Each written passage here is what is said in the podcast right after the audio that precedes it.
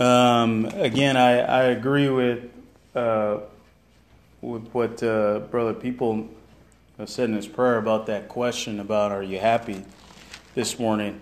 Um, and I'd say that uh, I, I wasn't one of the individuals that said yes, uh, mainly because I was caught off guard and I had, I had to take a moment to uh, take stock of my emotions at the time. Um, but I would say that uh, Uh, I'm joyous that I'm certainly alive. I'm joyous that um, uh, God has given me an opportunity to be exposed to the truth, um, and uh, also an opportunity to be here in this building uh, to worship Him uh, as He's commanded me to do.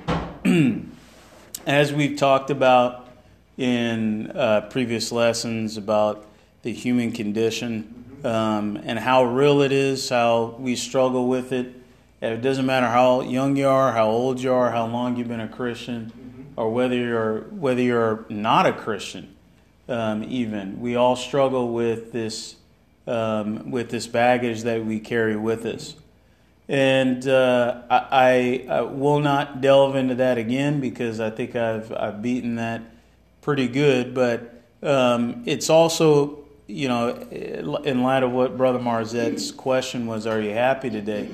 Um, maybe you aren't happy today, and maybe you are. Um, but you don't know what tomorrow is going to bring. Um, so what is the secret sauce? How do you how do you maintain this, um, if not um, physical happiness or emotional happiness, this internal joy uh, that you have? And that's maybe the uh, the segue to my lesson this morning. Um, it's about faith in the uh, life to come, or faith in the afterlife. You know, the Scripture talks about, in a number of different occasions, um, that uh, there is something after we die. Um, as a matter of fact, Um, there has to be something after we die, because if you believe that there is a God, or maybe if you don't believe there's a God, and maybe you believe that there's a devil, well, then you have to believe that there's a God, um, because they're they're I wouldn't say they're they're two sides of the same coin, because they are not, um, but they are. You know, if if evil exists and the devil is the epitome of evil, then goodness has to exist. And we certainly know that the Almighty is good. Um, but we have to believe that there is a life um, after death, because there is a God. Um, and God is not a physical um, a physical being. The Scripture tells us that God is a spirit.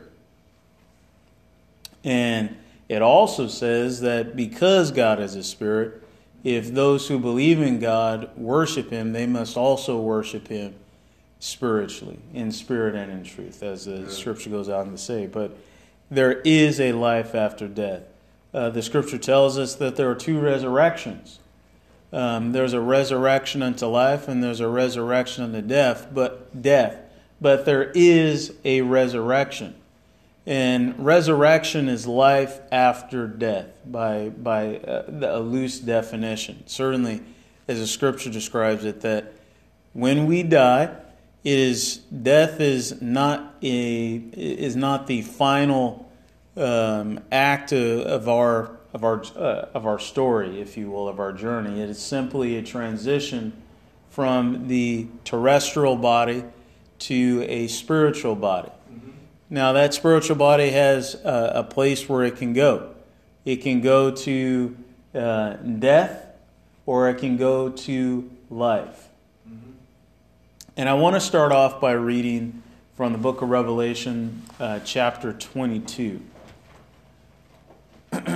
And um, you know, we've we we've talked about uh, you know what the book of Revelation has has to say on a number of different occasions, but certainly in Revelation twenty-two, it says, uh, starting at uh, verse number fourteen, it says, "Blessed are they that do His commandments, that they may have right to the tree of life and may enter in through the gates into the city. For without are dogs and sorcerers and whoremongers and murderers and idolaters and whosoever loveth and maketh a lie. If you, uh, if we continue on, it says in verse number eighteen, For I testify unto every man that heareth the words of the prophecy of this book. If any man shall add unto these things, God shall add unto him the plagues that are written in the book.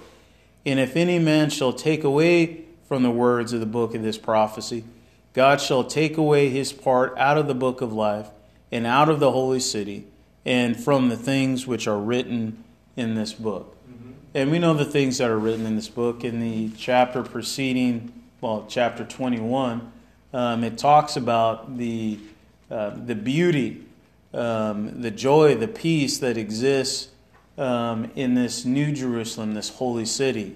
Uh, some of the same things that we talked about last Lord's Day, where there won't be any sorrow, any tears, any discomfort. It'll be joy and, and peace, uh, a nice sunny day, uh, because the glory of the Father and His Son will lighten this city um, because there won't be any night. And as a result, there won't be any night, I guess I should say more accurately. But what we see here in chapter twenty-two is two things. Is if we keep the commandments of God, um, we will be able to have access to that city and we'll have rights to the tree of life.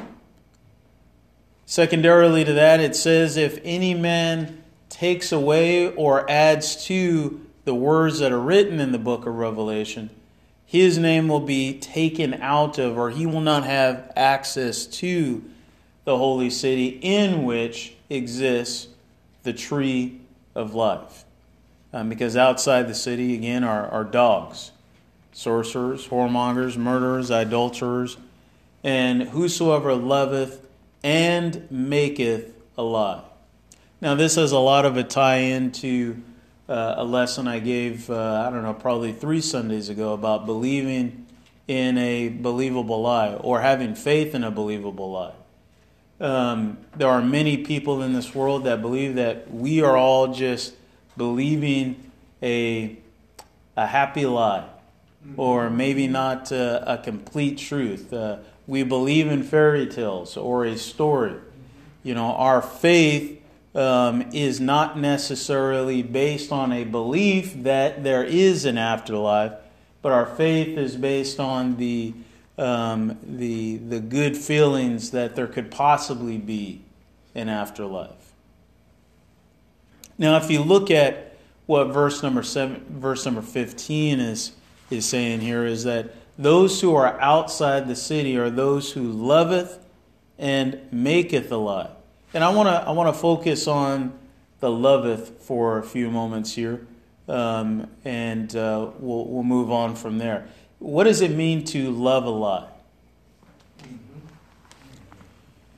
Well, to to love a lie is, well, let's talk about what love is, right? To to to love something means that it, it is the preeminence in your life.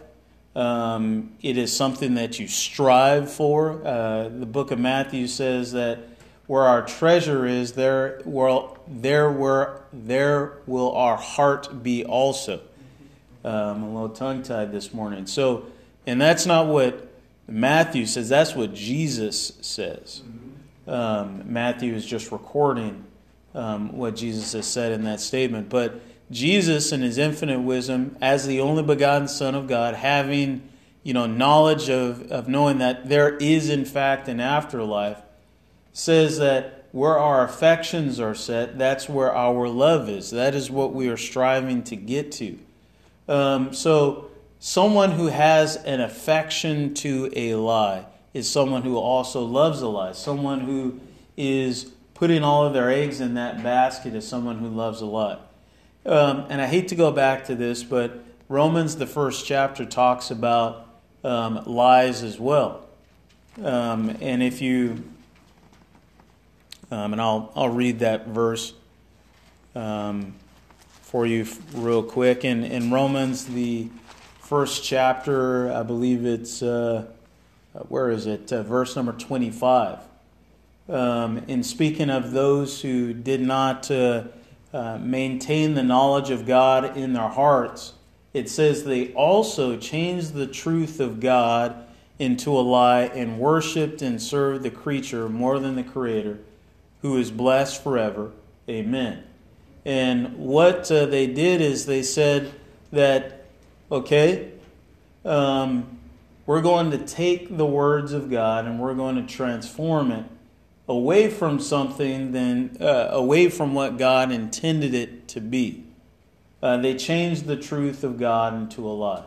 And those who followed after that lie are also the same people who loved the lie. And those are also the same people that will find themselves outside of the New Jerusalem, the holy city, um, as referenced in Revelation, the twenty-second chapter. Now, I'll explain that further here in a few moments, but if you have your Bibles, turn to uh, Genesis, the third chapter. And we'll also read about uh, a really interesting lie as well, and what happens if you love a lie. Well, from the very beginning, um, we find two human beings, Adam and Eve. Mm-hmm. Um, and we talked about this last Lord's Day as well, that um, when Eve was made, it says that they were both naked and were not ashamed. Mm-hmm. Um, but it wasn't until Um, a, a serpent or Satan um, presenting himself to humankind in the form of a serpent. Um, by the way, this serpent, um, based off of the curse that God levied upon the serpent after um, Adam and Eve strayed, uh, and, and as we will find, after they turned the truth of God into a lie, Um, it says that the serpent was cursed with um, basically an existence uh, on this planet, walking through the planet um, on its belly and eating the dust of the earth. So what that implies to me is that prior to um, this curse, serpents did not move in the same form and fashion that we know serpents move today. Right. Just as well as we know that Adam and Eve, or rather the purpose of mankind, is not the purpose that we all kind of um, exist in today. Um, for the very same reason um, that uh, we know that childbirth is a curse for, for the woman, and working with the dust of the ground, you know, sweating mm-hmm. and turmoil um, is a curse of all man, in order to provide for his family. That's a little bit of a, a digress or a tangent. But in Genesis, the third chapter, um, what we find here is that the Satan went to Eve and, and tempted her. Or rather, she was tempted of her own flesh. But um, the sat- Satan, in the form of the serpent, made this temptation known to her. And he said that, go ahead and eat, you know, didn't God allow you to eat of all of the, the trees? And she said, no, except for one. I can't eat of the tree of the knowledge of good and evil, because he said, in that day I will surely die. And the Satan says, no, that's not the truth. Mm-hmm. He bends the truth. He doesn't tell her an untruth. Well, he does tell her an untruth. Mm-hmm. He doesn't overtly and explicitly lie to her. What he does is he distorts the truth. Mm-hmm. How do I know this? Well, again in Genesis, the, the third chapter, it says in verse number four, and the serpent said unto the woman, ye shall not surely die. Mm-hmm. And if I had an op- and if I had the ability to, to speak like a snake, um, I would say that as the serpent spoke, the emphasis or emphasis was on surely. Amen. Right? He said it's he said the truth, but he distorted the truth. He said, ye shall not surely die, for God doeth know that in the day that you eat thereof, Then your eyes shall be open, and ye shall be as gods, lowercase, okay. knowing good and evil. Now, it says that the woman looked over at the tree. She saw that it was pleasant to the eyes. You know, all of the, the three ways in which we are tempted existed in, in this one verse. The pride of life, the lust of the flesh, and the lust of the eyes. And it says that she did eat it. And guess what? As Satan promised, her eyes were open. And yes, as Satan promised, she knew the truth. She was aware of the thing that God was aware of and was trying to protect his creation from. Because he knew that in that day, that once his creations knew the difference between good and evil, the flesh would take over, and it would have a natural affinity to evil, whereas the spirit will have a natural affinity to those things which are good. And it says that, yes, their eyes were opened, and they knew that they were naked, and they had to cover their shame.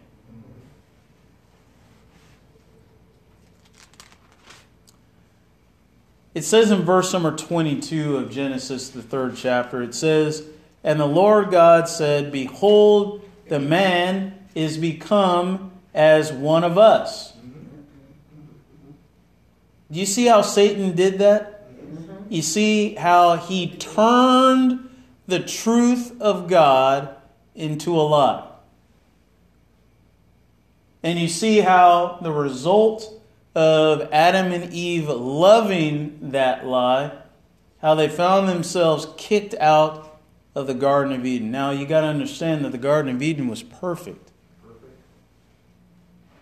How do I know it was perfect? Because God on the, what is it? It says on the sixth day, the end of the sixth day, he looked down at all that he created and he said, it is good. Mm-hmm.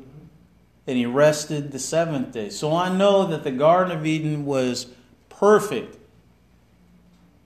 It was, it was, Adam and Eve could have stayed in the Garden of Eden to this day and would be happy as clams.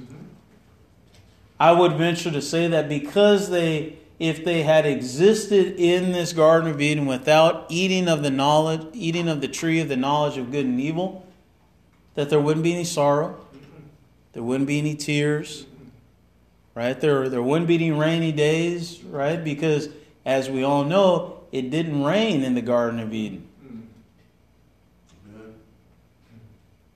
It didn't rain until Noah.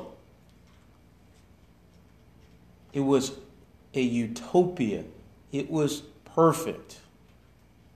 But because Adam and Eve, or Eve and Adam, whichever one you want to go first, but both of them, because they loved the lie, they loved this Satan turning the knowledge of God or the truth of God into a lie, by virtue of the fact that they ate in the knowledge, by virtue of the fact that they disobeyed God, they found themselves excluded from the garden, where there are dogs.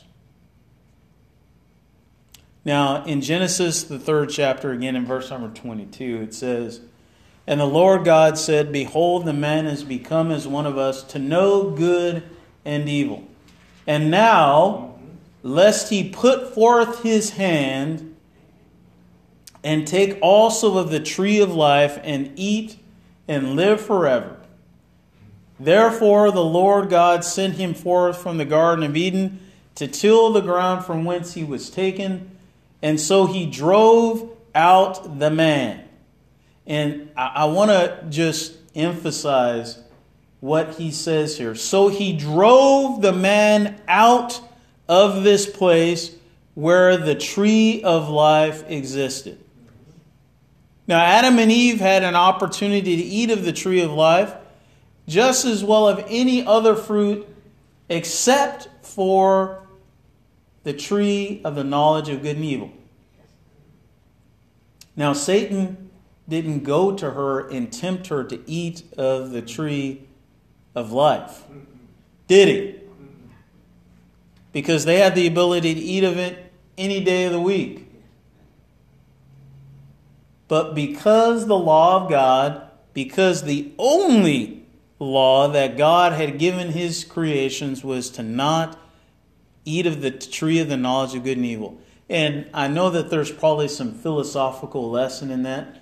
I'll have to ponder that for um, for a week or so, but um, of why that was the only commandment. Mm-hmm. Why didn't God want his creations to know the difference between good and evil? And I want to say the reason why he didn't want is because he loved us enough mm-hmm. to he loved us enough to know that if the day that we did, as he told us, we will surely die. And guess what, brothers and sisters in Christ? We are subject to that death even today. But he drove the man out, lest he eat of the knowledge of the tree, or excuse me, lest he eat of the, the fruit of the tree of life. And he protected the garden, as it says in verse number twenty-four, with a cherubim, a flaming sword which turned every which way to keep the way of the tree of life. It's guarded.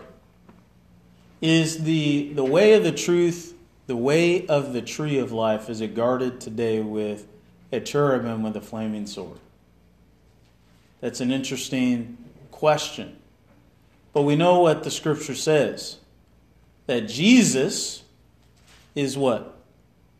The way, the truth, and the life. No man who cometh unto the Father can come to him except he come through Jesus the Christ. Today, the cherubim is not blocking the way to the tree of life, because that way is now accessible to all Adams and all Eves by virtue of Jesus the Christ. Amen. Now that's an interesting little tidbit there, isn't it? That we have access to get back into this Garden of Eden, to this place of eternal protection, this abode that is perfect, this utopia, if you will, this place where we can be fed and not be ashamed. That was previously, where man was previously drove out by God, and this tree of life was protected by a cherubim, or the way to the tree of life was protected by this cherubim that have flaming sword, which, you know, there are, you know, there are drawings of what a cherubim looked like, and, and they were magnificent and powerful creatures. I want to talk about being drove out for a second, um, and, and I don't mean to digress, but go to the book of Jude. You read of an, another example of some individuals that were drove out of a of a perfect place, um, an abode where God, you know, ab- uh, uh, any. I'm tripping over my words t- this morning. Um, should have had some some breakfast, but they were driven out of this perfect place, and in Jude, it tells us in, uh, what is it, verse number five. It says, uh, Jude writes, "I will therefore put you in remembrance that ye once knew this, how that the Lord, having saved the people out of the land of Egypt, afterward destroyed them that believed not." And that's an interesting, um, you know, kind of discussion there as well, that, you know, they were in Egyptian bondage. And instead of driving, you know, God pushing them out of Egypt, God led them out of Egypt. You know, that's, I think that's uh, an interesting, and that's a lesson in of itself, you know, that for Adam and Eve as sinners, um, newly discovered sinners, right? Um, we knew that they sinned because they knew good and evil. They acknowledge that sin by covering their shame with fig trees, to the extent that God, when he found them, you know, hiding you know, off in the bushes somewhere, uh, God asks the question, who told you you were naked? But they became aware of that sin. And it says that God drove them out. He didn't lead them. He, he with, with his force of will, with his providence, if you will, he drove them out. In Jude uh, verse number five, it says that he led his people. He saved them by leading them out of Egypt. The scripture tells us in the book of Exodus that he led them with a, a cloud and a, and a pillar of fire. Right? He led them out of Egypt, you know, as a shepherd would lead his flock.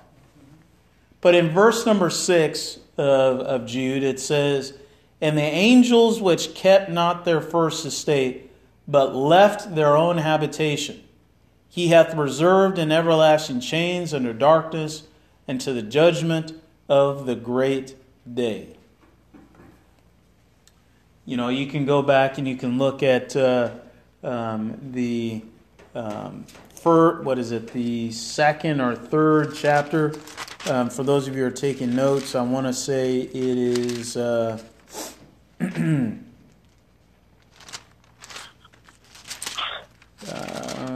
let's see here. I'll, I'll get it for you real quick, and then I'll move on.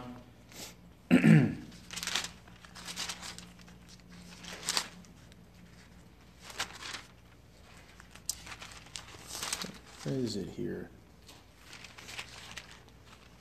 Ah, the uh, Revelation, the twelfth chapter. Um, you know, in verse number seven, it says that there was a war in heaven, and the Satan and his angels fought against God and, and his angels, and it says that they prevailed not, neither was there any place, any, neither was their place found any more in heaven. And it says in verse number nine of Revelations chapter twelve that they were cast out. It wasn't, they weren't dri- driven out, but they were cast out. But what you can see here is that the same type of action that God um, exhibited on Adam and Eve in their sin is the same action that God excluded the angels from heaven. He didn't lead them out. He pushed them out. He kicked them out. He threw them out. With the force of God's will, they were thrown out of this eternal abode where there is no sorrow, there is no tears, there is no night. It is a perfect place. They don't have to work because God provides the sustenance that they need to survive in this place. But because of sin, God took them by the coattails and threw them out of the gates of that city. Not only did he do that to Adam and Eve, but he did that to Satan and his angels. You know, the scripture says that it is not a fantastically, you know, uh, huge lift to believe in God. Here's what I mean by that. You are not special if you believe in God. Okay, whoop-de-doo. You believe in God. It is not. Uh, it is just saying that I believe in God is not going to get you any closer to heaven than than than anything. I mean, it is a belief in God is so rudimentary. It's silly. It's like preschool. Like, okay, I know my A B Cs. All right, but do you know how to write? Do you know how to read? Do you know what this word is? Just because you know your A B Cs doesn't mean that you have the skills and knowledge to um, write a research paper, right? But the scripture says that if you believe in God, ye do well. But it is not a hugely important thing because guess what? Guess who also believes in God? Satan believes in God, and it says that not just Satan, but his angels believe in God. and they tremble. Why? And this really gets to tying all the points of the lesson together. They believe in God and they tremble because they know that there is a life after death. Just as we read in Jude, the sixth chapter, and as we read in the book of Revelation, that the second death involves, it says that the first and the second beast will be taken out of hell, and hell itself will be emptied into the lake of fire and brimstone, which is the second death. Read it. It's, it's in there. Uh, this isn't, you know, a, a, a fancy uh, of Thomas Garner. It's not a fancy of any, uh, any one of us, but it is the truth. And the angels who kept not their first estate, they are reserved in everlasting chains under darkness unto the judgment of the great day.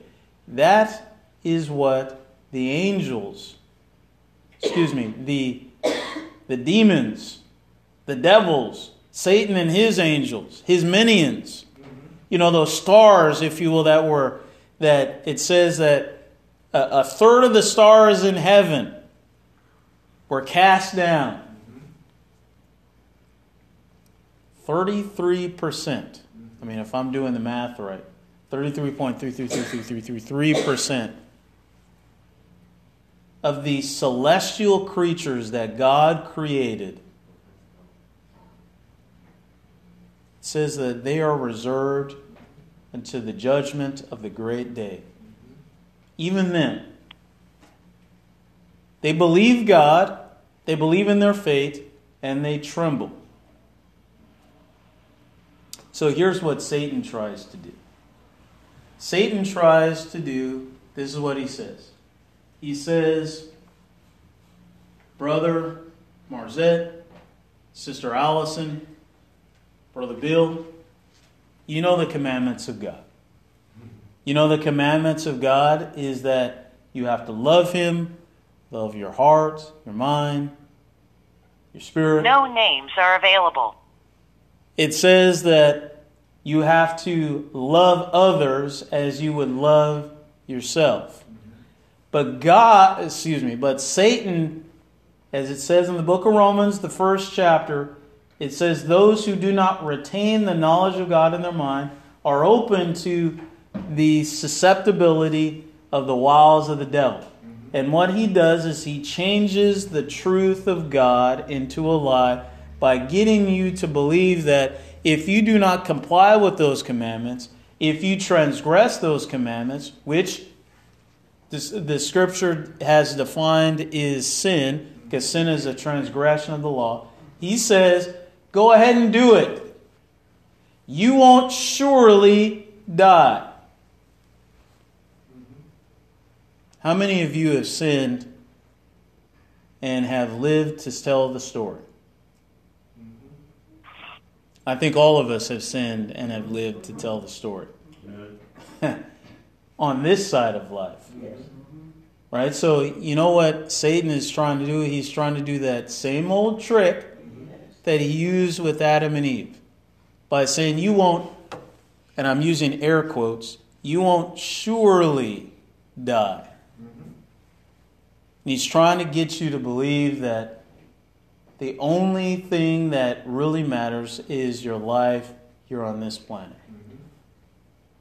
Because we've all sinned and not died immediately after the after we've sinned. But if you go back to the old law, there are people who, who sin and immediately died. Well, you won't even have to go back to the old law. You can go back to the book of Acts where it says that, what is it? Um, It's going to say Ananias and Sapphira, right? It says that immediately after they after they said their lie, it's it says that the husband died. Um, and then Priscilla, not knowing that her husband died, Sapphira, you know, I'm, yeah, Priscilla and Aquila. Um, I'm, I, sometimes I mix them up. I shouldn't do that.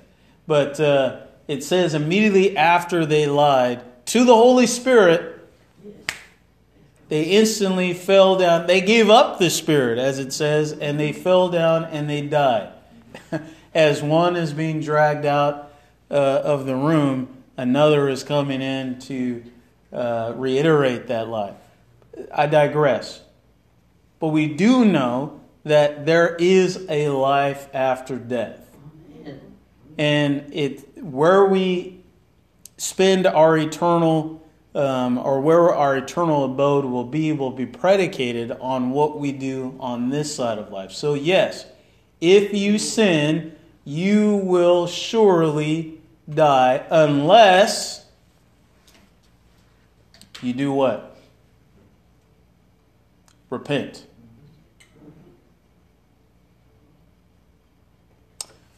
If you go to the scripture reading, First Corinthians, the fifteenth chapter, Paul talks to the Corinthians and he says these words. He's, he's basically saying, listen,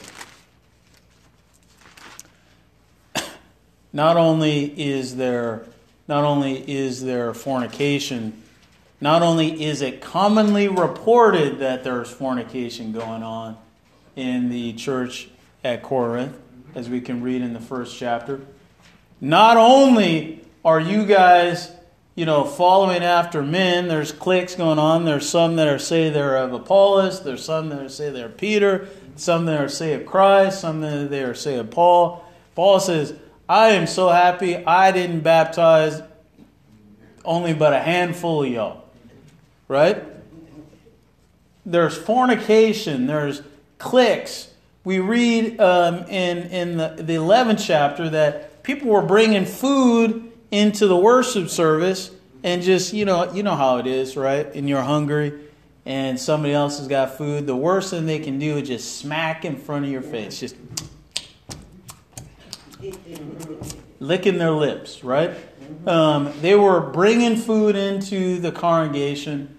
Um, you know, there were haves and have-nots is, is really the, uh, the, the underlining theme there. Um, not only that, the women were speaking out loud in the church and saying, you know, whatever it is that they were saying, they weren't keeping their silence. There wasn't reverence. There wasn't order in the worship service. And what we will also find here in First Corinthians, the fifteenth chapter, believe it or not, there were Christians who did not believe in the resurrection. Yeah, oh my.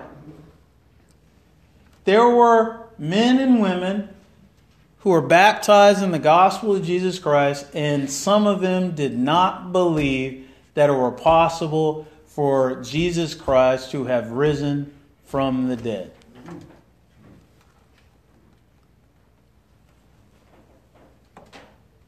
Wow. I mean, it. Uh, let's just read it. In First Corinthians, the fifteenth chapter, it says in verse number twelve, and I can only imagine the frustration Paul was going through as he was reading, writing this epistle to the church at Corinth. I can, I can only imagine it because that would be akin to my children, right? I've done all that I can to raise them right, to teach them the truth, to do all these things. And then I hear about them up in college, you know, up at U O P maybe, right? Just living the life of a hooligan, right? I'm hearing about, I'm seeing on Facebook, Snapchat, Instagram, whatever the case might be, pictures of my children doing things that I've expressly taught them not to do, right? And then I see a post of them saying, God who? Christ who? Resurrection from the dead, what?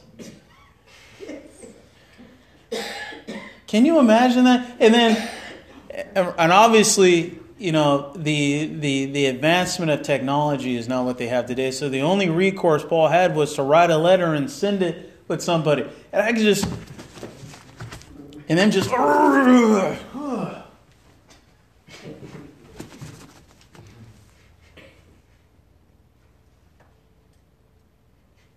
Because he's just talking about, it, it, well, let's read it, and then I'll let, the scripture will do a better job than I will ever be able to do. So First Corinthians, the fifteenth chapter, and verse number twelve. It says, now if Christ be preached that, sorry, let's start over.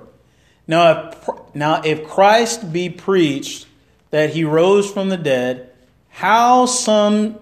how say some among you that there is no resurrection of the dead? But if there be no resurrection of the dead, then Christ is not risen. You have to understand something.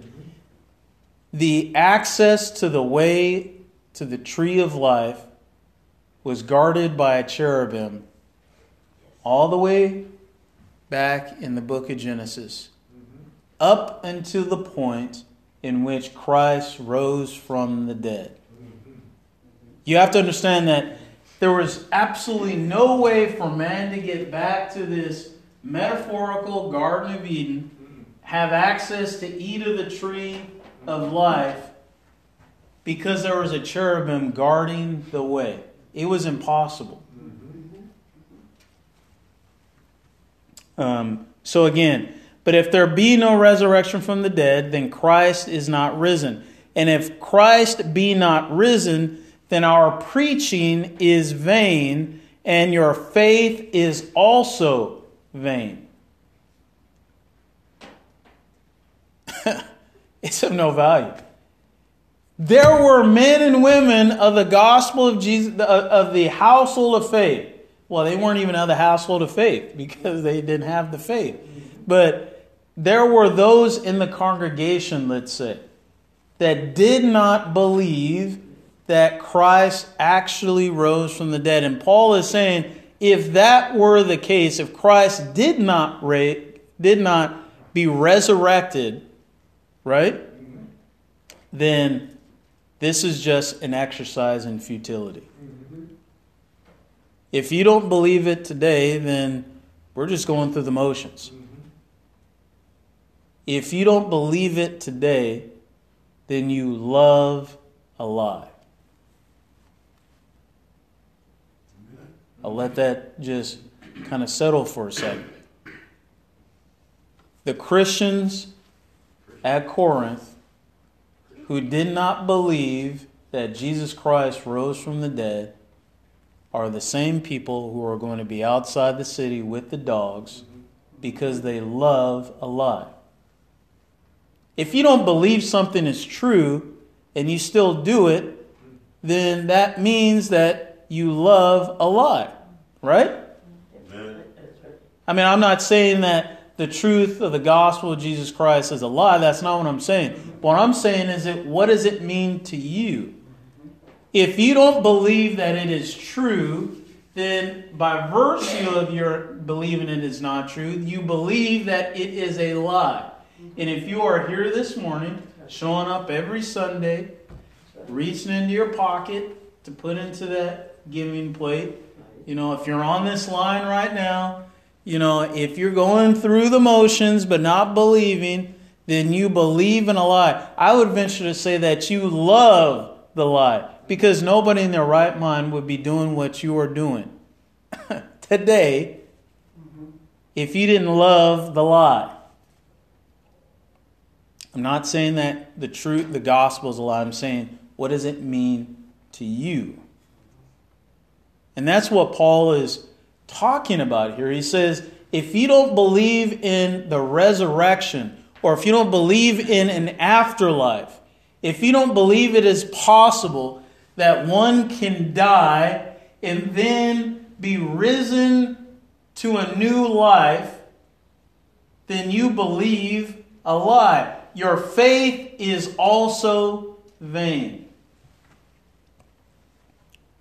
In verse number fifteen, of First Corinthians, the fifteenth chapter. It says, yea, and we are found false witnesses of God. And that's what he says. He, he says, if that is not the truth, then him being apostle and all the other apostles, all the other evangelists, the preachers, the elders, deacons of that time, they are also, they are also found to be false witnesses of God, because we have testified of God that he raised up Christ,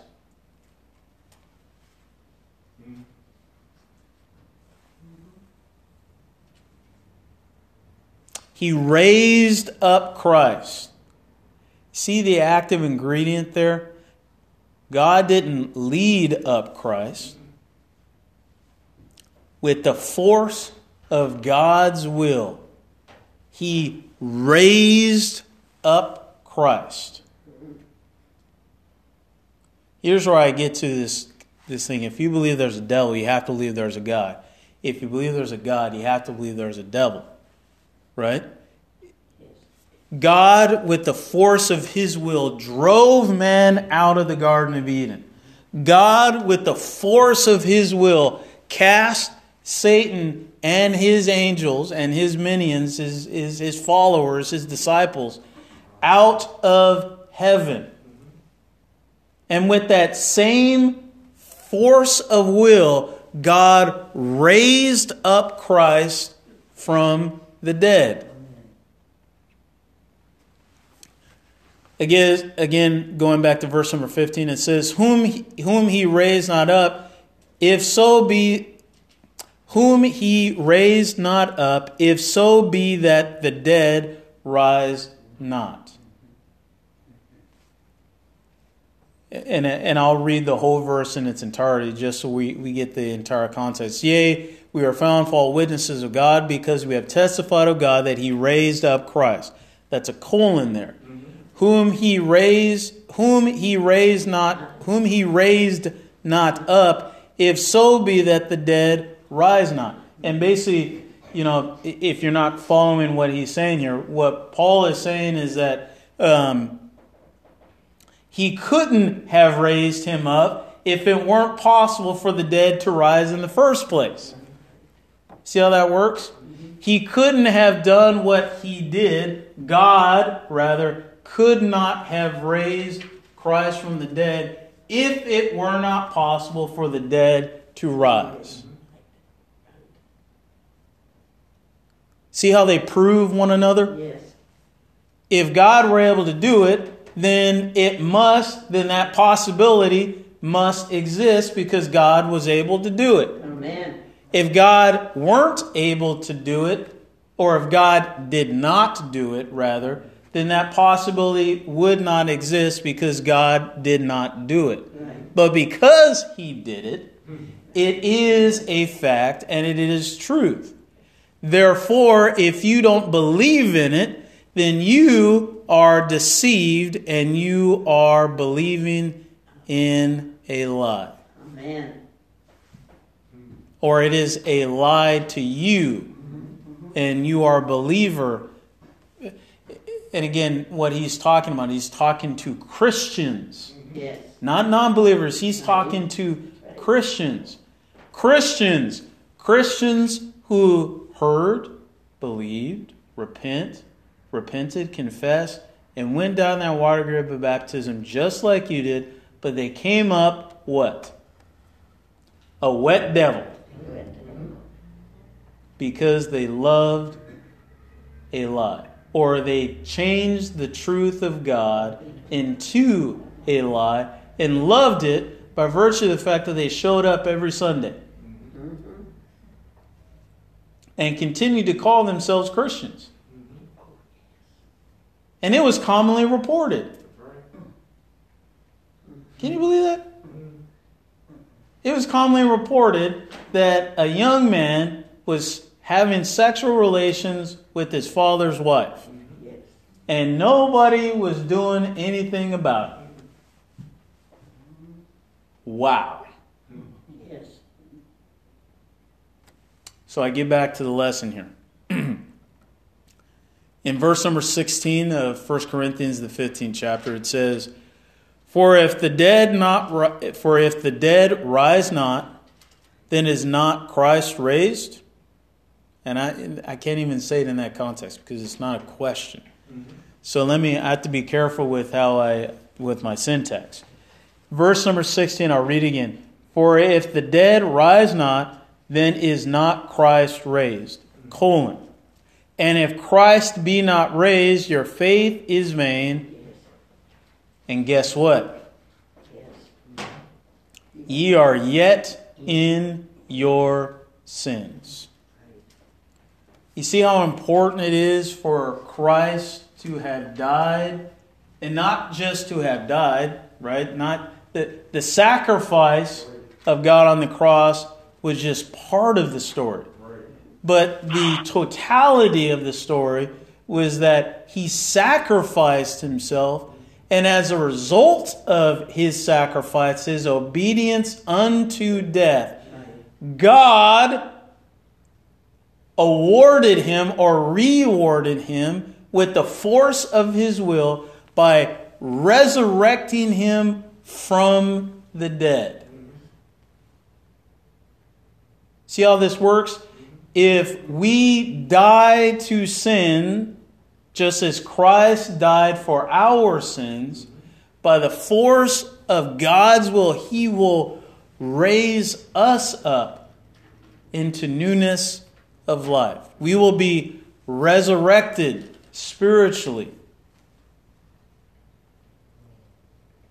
Now I get, uh, I'll finish off this. It says, Then they also which are fallen asleep in Christ are perished.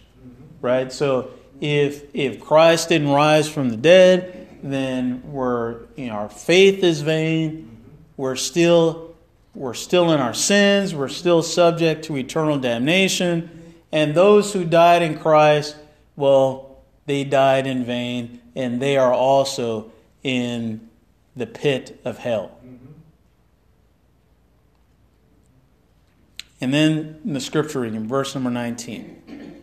If in this life only we have hope in Christ, we are of all men most miserable. And what Paul is trying to allude here is to saying, if you don't believe in the resurrection from the dead, if you believe, if you believe that only this life is all we get,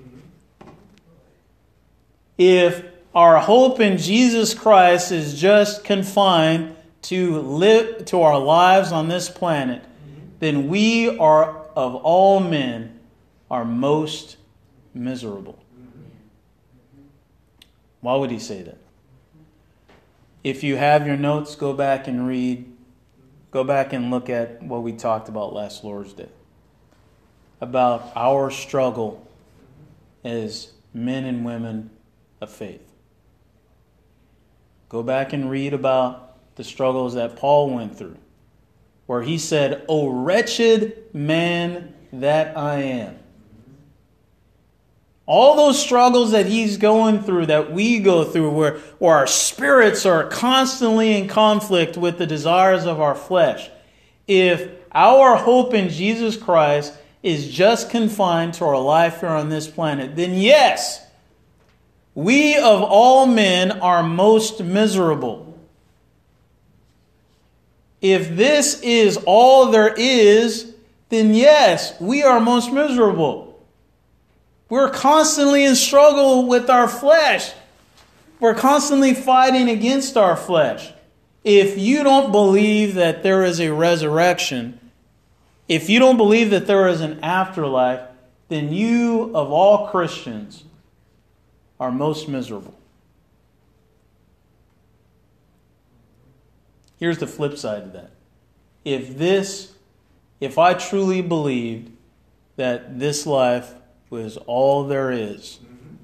I wouldn't be married to that woman right now. Mm-hmm. Or sure, I'd be married to her, mm-hmm. but guess what? I'd have four or five other mm-hmm. ladies. I wouldn't be in this building right now. I'd be sitting at home in my P Js watching E S P N. I tell you what, if I if this life were the only life there is for me, I'd be a drug dealer, I'd be a gambler, I'd be a fornicator. I I would have, even though my credit isn't good, my credit would be absolutely horrible. Right? I'd be spending money as soon as I get it. I'd be taking from you whatever it is I want. And I'm I'm using all of these statements. Heather, my, my Heather's looking at me cross-eyed, as you should. But what I'm doing is I'm trying to use these words by emphasis. Amen. If this were the only life that you had, why would you constrain yourself by following the gospel of Jesus Christ? Go out there and live it up. Right. Have fun. Enjoy. You've only got seventy plus years to live if you're lucky. Brother and sister Bills are brother and sister Bill are playing with house money.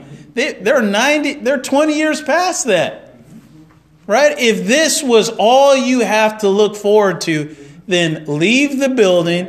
Just give up the gospel and go live your life and have fun. Enjoy it. But we all know there is life after death. And because we know the truth, that's the reason why we follow the gospel of Jesus Christ. That's the reason why we are constantly fighting, struggling, persevering, running this race the way that the scripture tells us we should run this race, because we know there is a resurrection. We know that this life is not the end-all be-all. And I'm here to tell not only you, but me and those on the prayer line this morning, if you don't believe in the resurrection, you are of most men miserable. All the things you're doing are of no value. They're vain. Amen. And at the end of the day, it's not going to get you any closer to heaven just because you're going through the motions. Mm-hmm. So the lesson is yours. Mm-hmm. If you're here this morning and you struggle with that belief, or you struggle with the idea of the of an afterlife or the afterlife, if you struggle with this concept of resurrection from the dead, and I would say if if you struggle with it, I'm not, you know, I, I'm certainly not judging anybody who struggles with it, because they're, uh, I am growing in faith just as all of us are growing in faith. And I would say that your struggles with, with this resurrection or believing in the resurrection are the same struggles that we just got through reading that grown men and women of the gospel of Jesus Christ also experienced in the first century. Um, in the in the congregation at Corinth. Okay? If you have struggles with it, I would encourage you to read through the remainder of First Corinthians, the fifteenth chapter, because Paul starts off by talking about this issue, and then he ends off chapter fifteen into chapter sixteen. He talks about He's specifically talking to those people who have struggles with believing in the resurrection, believing in the afterlife. If you have struggles with that, go back and read the, the all of the fifteenth and the sixteenth chapter. Paul is talking to you, and he gives forth the evidence. He preaches the truth. He tells you the reasons why you should believe in the resurrection, in the afterlife. He goes on to say, he use, goes on to use the same art. Well, it's not an argument. It is a fact. He says there are two types of bodies. He says that there's a terrestrial body and a celestial body, just like there's different types of flesh. And he says that God is a celestial body and mankind is a terrestrial body. And when you are resur- when when Christ is resurrected from the dead, he had a transition or a transformation just as we will have that transformation. It, it's very logical. If you don't, if you're having issues